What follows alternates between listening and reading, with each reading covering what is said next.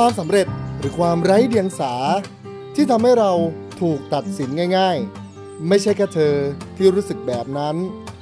Midlife ตรงนี้ยังมีเพื่อน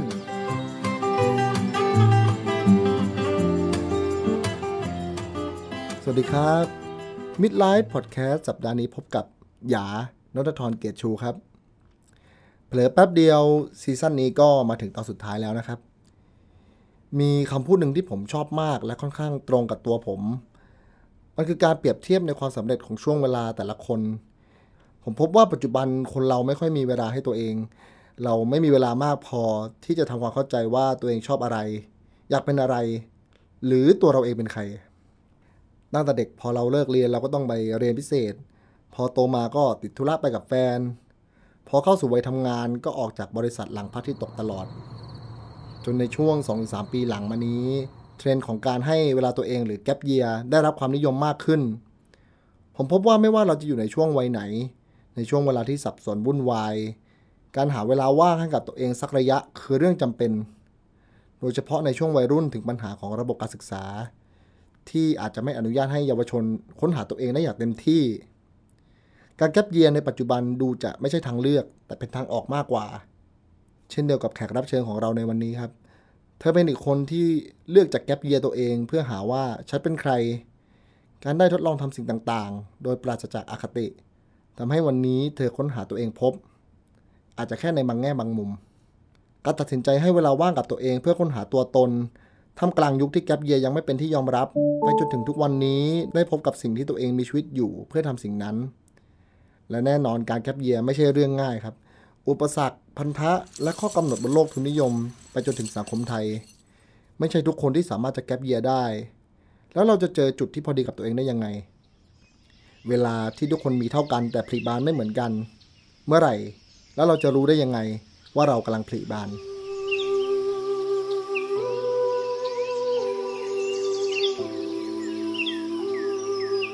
สวัสดีครับพี่ปิง สวัสดีค่ะ พี่ปิงครับแนะนำตัวหน่อยครับว่าพี่ปิงเป็นใครจากไหนครับพี่ ได้ค่ะ ก็ชื่อปิงนะคะ ตอนนี้คือทำงานเป็นฟรีแลนซ์นะคะเอ่อครึ่งตัวนะคะทำงานอยู่ที่บ้านนะคะ ก็คือเป็นช่วยพี่ชาย บางบาง job แบบเป็น project project ของพี่ชาย แล้วก็ของอีกครึ่งตัวปิงทำงานเป็นฟรีแลนซ์เกี่ยวกับการยิงโฆษณานะคะ ก็คือเป็นสายที่เอ่อทำงานมาเนาะแล้วก็เป็นฟรีแลนซ์เกี่ยวกับช่างภาพด้วยค่ะแ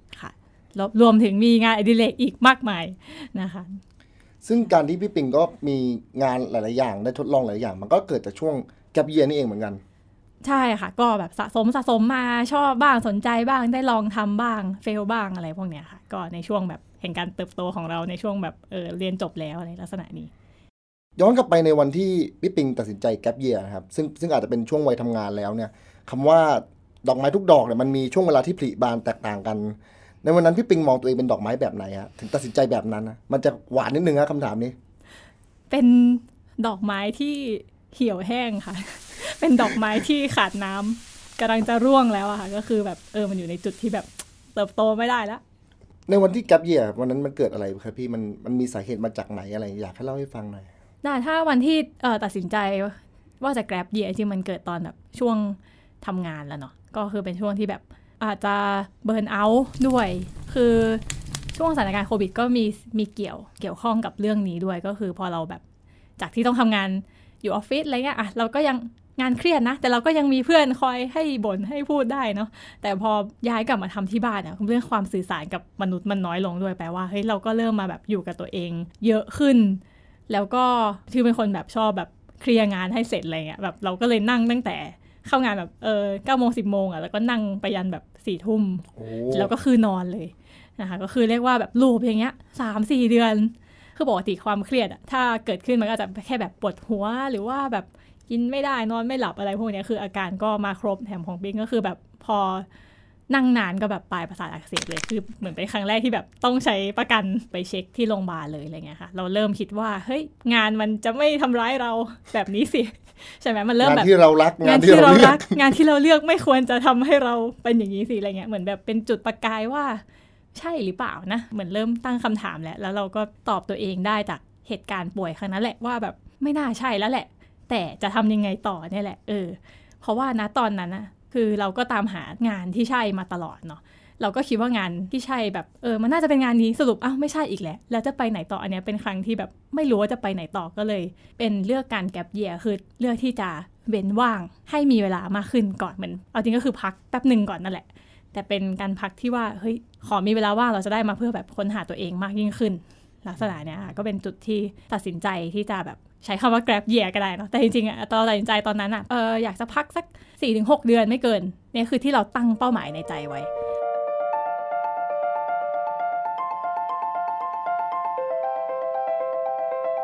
ทีนี้ย้อนกลับไปที่ว่านี่ปิงเคยเล่าให้ฟังว่ามันมีสาเหตุเริ่มต้นเนี่ยมาจากช่วงเรียนด้วย เราไม่ได้เจอตัวเอง คือโอเค ทุกวันนี้มันก็เป็นงานที่เรารักแหละ เราเราเลือกมันเองกับมือแหละ แต่ว่าเราก็ไม่ได้มีความสุขกับมันขนาดนั้นอะไรเงี้ย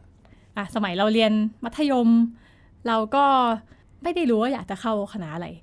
ก็เลยเรียนเลือกเลือกไปติวตามเพื่อน ติวด้านศิลปะ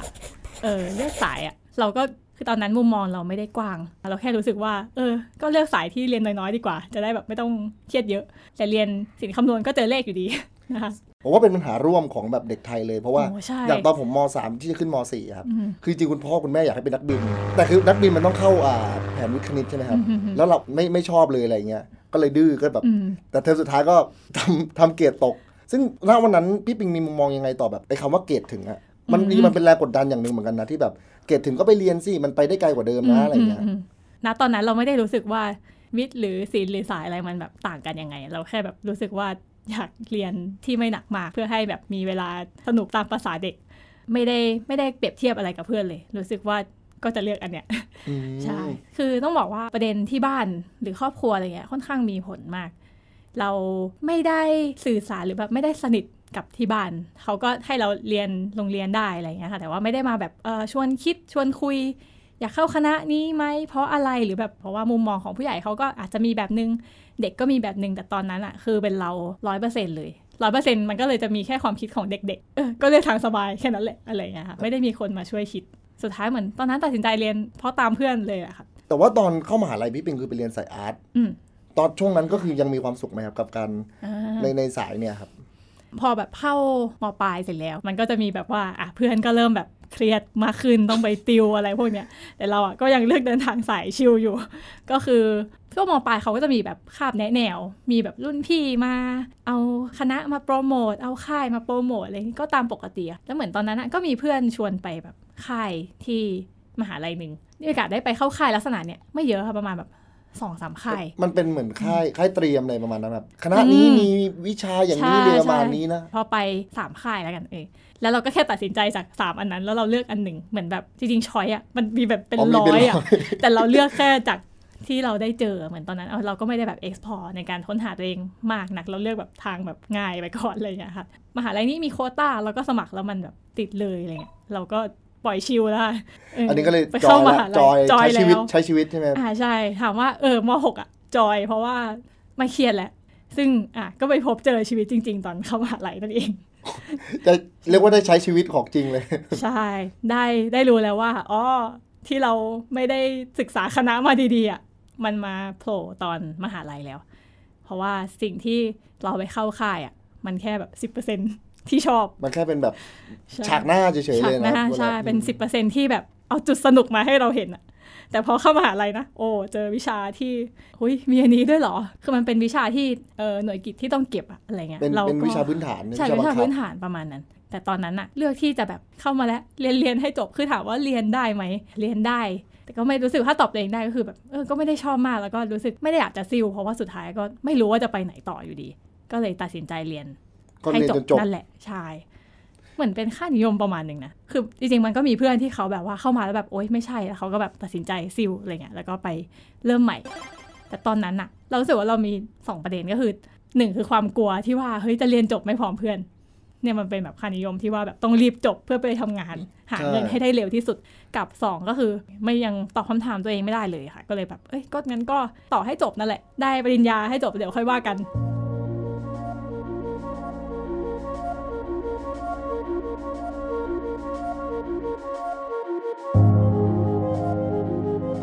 ซึ่งไอ้คุณค่าของการแบบการเร่งเข้าสู่ตลาดแรงงานนะพี่ปิงผมว่าที่มันเกิดทุกคนตัวผมเองก็เหมือนกันรวมถึงเพื่อนหลายๆคนอะอืมมันมันกลายเป็นว่าคือถ้าเราอยากได้งานที่ดีเรียนจบปุ๊บได้งานปั๊บเท่ากับช่วงมหาลัยบางทีเราแบบโดนตัดทอนไปเยอะมากอะครับว่าแบบเราต้องทำนู่นทำนี่ทำสร้างพอร์ตสร้างอะไรอย่างนี้แบบเยอะมากๆ ซึ่งพี่ปิงมองยังไงกับเรื่องค่านิยมตรงนี้บ้างไหมว่าแบบเฮ้ยทำไมการทำงานมันเหมือนการเป็นคุณค่าที่แบบ มันจะมีเรื่องของ productive ด้วยแบบที่แบบ productive เยอะฉันเก่งฉันอะไรเงี้ยพี่ปิงมองเรื่องนี้ยังไงบ้างอะมองว่า มีส่วนมาจากสังคมแบบไทยที่แบบบอกว่าเราต้องรีบทุกอย่างเลย รีบสอบให้ติดก่อนเพื่อนอะรีบถ้าสอบติดก่อนใช่เพื่อนจะดูโอ้เท่เลยเท่เลยสบายสสบาบายยทั้งเลยปีเลยครับปีหลังๆอะชิลเลยอะไรเงี้ยหรือว่ารีบหางานให้ได้คนแรก ได้เงินเดือนเท่านี้คนแรกโอ้ทุกอย่างรีบหมดเลยอะชีวิตแบบเร่งเร่งเร่งมาตใช่ลเหอมือดนเราก็ยิ่งอะเหมือนแบบให้รางวัลคนที่ได้ที่หนึ่งอะแล้วไอ้คนที่ไม่ได้อะก็จะรู้สึกเฟลว่าแบบโอ้ยฉันไม่เก่งฉันอะไรไม่เก่งอะไรเท่าเพื่อนอะไรอย่างเงี้ยค่ะ มันค่อนข้างเป็นคนเป็นคนส่วนใหญ่ว่าที่แบบต้องต้องเร่งอย่างนั้นนะคะ แต่ถ้าถ้าสมมติมองว่าครอบครัวค่อนข้างมีส่วน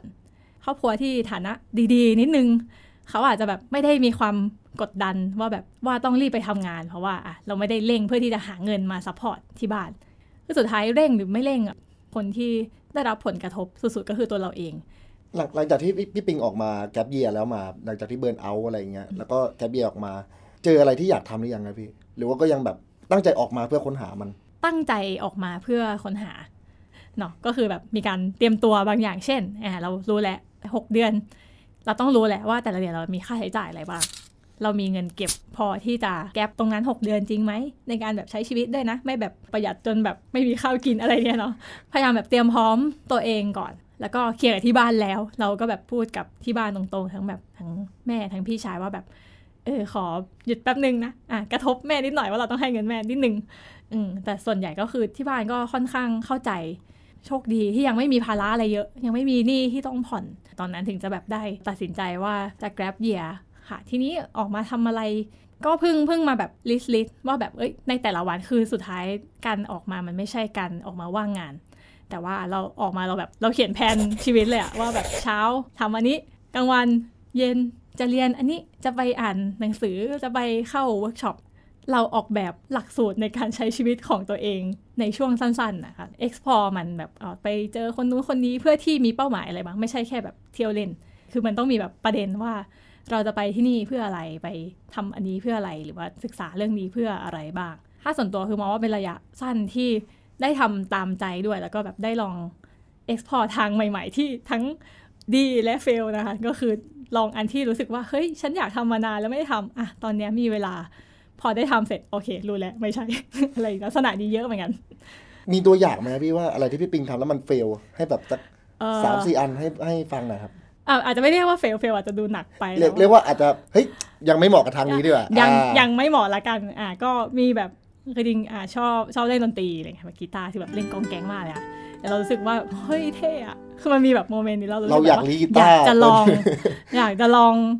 ให้มันเข้าใกล้กว่าอีกนิดนึงแล้วพอลองแล้วแบบ ไม่น่าใช่แล้วอันนี้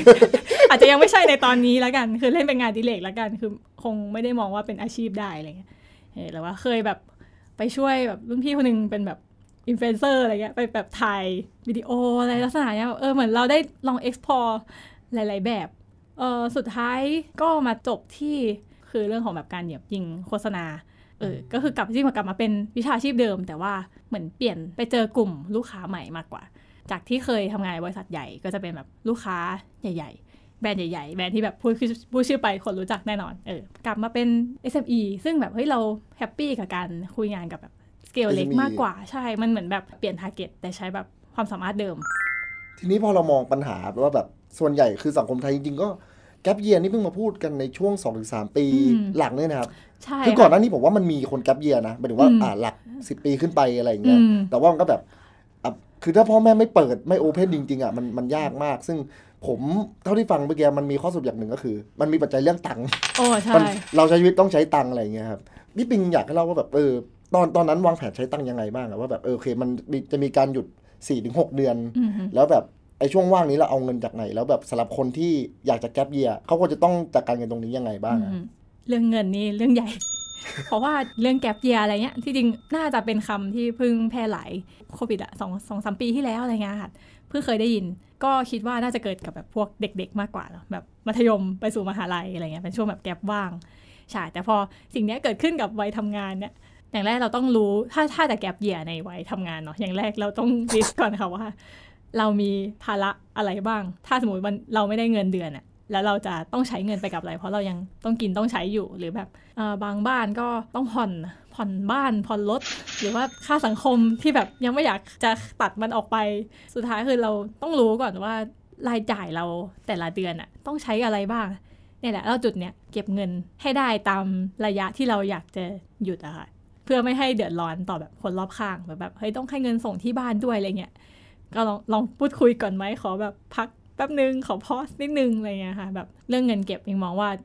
ถ้าเรามีเป้าอะเราเก็บได้เนาะแล้วเราก็จะได้แบบหยุดพักจริง ๆ ได้กลับมาแบบแก็บเยียแต่ว่าค่อนข้างยากบอกเลยเพราะว่าเพื่อนๆหลายคนที่เขาทักมาว่าแบบทำยังไงอะไรเงี้ยส่วนใหญ่อะไม่ได้ เพราะว่าติดเรื่องแบบโหต้องผ่อนหลักหมื่นอะมันก็ค่อนข้างหนักสำหรับเขาถ้าแบบไม่ได้ทำงานด้วยอะไรเงี้ย หรือจริงในมุมหนึ่งสังคมไทยเราก็ไม่ได้เป็นสังคมที่มีอิสระทางการเงิน เราแบบที่เป็นคนส่วนมากของสังคมมา มันเลยทำให้ไอ้ตรงเนี้ยที่เป็นข้อสับข้อจำกัดอะว่าแบบรายการแกลบเยียมันมันไม่ใช่เราอยู่ว่างๆแล้วทำอะไรก็ใช้เงินไปไปเหรออะไรเงี้ยแต่จากพี่ปิงพูดมันก็มีเรื่องของวินัยนะในเรื่องของการจัดตารางตัวเองอะไรเงี้ยใช่ค่ะวินัยหรือแบบเออตั้งเป้าแหละ ทั้งเรื่องเออเก็บเงินให้ได้ก่อนที่จะแก็บเยียหรือเรื่องวินัยในการวางว่าแก็บเยียไม่เท่ากับการว่างงาน ถ้าเราไม่มีแผนอะเราจะยิ่งรู้สึกว่าง ถ้าเราไม่ใส่ไม่ตั้งตารางตัวเองอะไรเงี้ยมันจะยิ่งแบบหมดแรงสักพักเราจะนอนเป็นแบบนอนอยู่บ้านทั้งวันเลยลักษณะนี้ เราไม่อยากให้ส่วนตัวเราไม่อยากให้วินัยตรงนี้หาย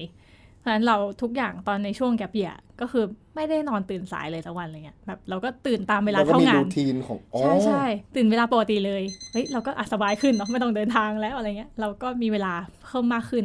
แต่ก็อย่างที่บอกคือพยายามแบบ ลิสต์ตารางเวลาเลย วันนี้ทำไรวันนี้ทำไรวันแล้วก็อย่าลืมที่จะให้วันหยุดตัวเองด้วยนี่สำคัญมาก เพราะว่าเราคิดว่าแบบเฮ้ยเรามีเวลาเต็มแล้ว เราจะได้แบบทำอะไรทุกอย่างที่เราชอบเลยอะไรเงี้ยแต่ก็อย่าลืมแบบที่จะมีเวลาพักให้ตัวเองด้วย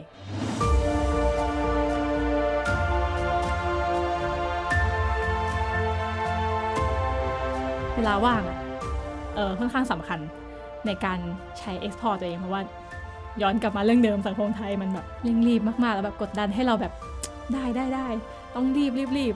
ต้องรีบแบบหางานหางานประสบความสำเร็จเร็วๆเลื่อนขั้นอะไรอย่างเงี้ยค่ะรีบไปหมดเลยเรารู้สึกแบบว่าไม่ไหวแล้วรีบไม่ไหวร่างกายเริ่มเริ่มค้านคือร่างกายบอกอย่าดื้อหยุดหยุดอย่าดื้อร่างกายไม่ไหวไม่ไหวตามหัวใจเราแล้ว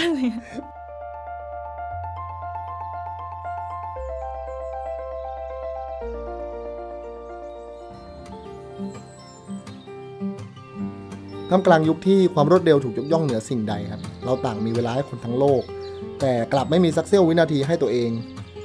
ผมว่าไม่ว่าจะช่วงวัยไหนเราต่างต้องเติมเต็มและค้นหาตัวเองไปเรื่อยๆอยู่ดีครับคำถามที่ทิ้งไว้ข้างบนว่าเราจะผิดบานตอนไหนคำตอบนั้นคงต้องให้แต่ละคนไปค้นหาด้วยตัวเอง หวังว่าสักวันทุกคนจะผิบานไปเป็นอะไรที่ตัวเองชอบ แล้วหวังว่าในวันนั้นทุกคนจะภูมิใจกับตัวเองเช่นกันแด่ทุกพันไม้ที่รอการเติบโตครับ ขอบคุณสำหรับการติดตาม Midlife Podcast มาโดยตลอดสำหรับวันนี้ขอบคุณครับ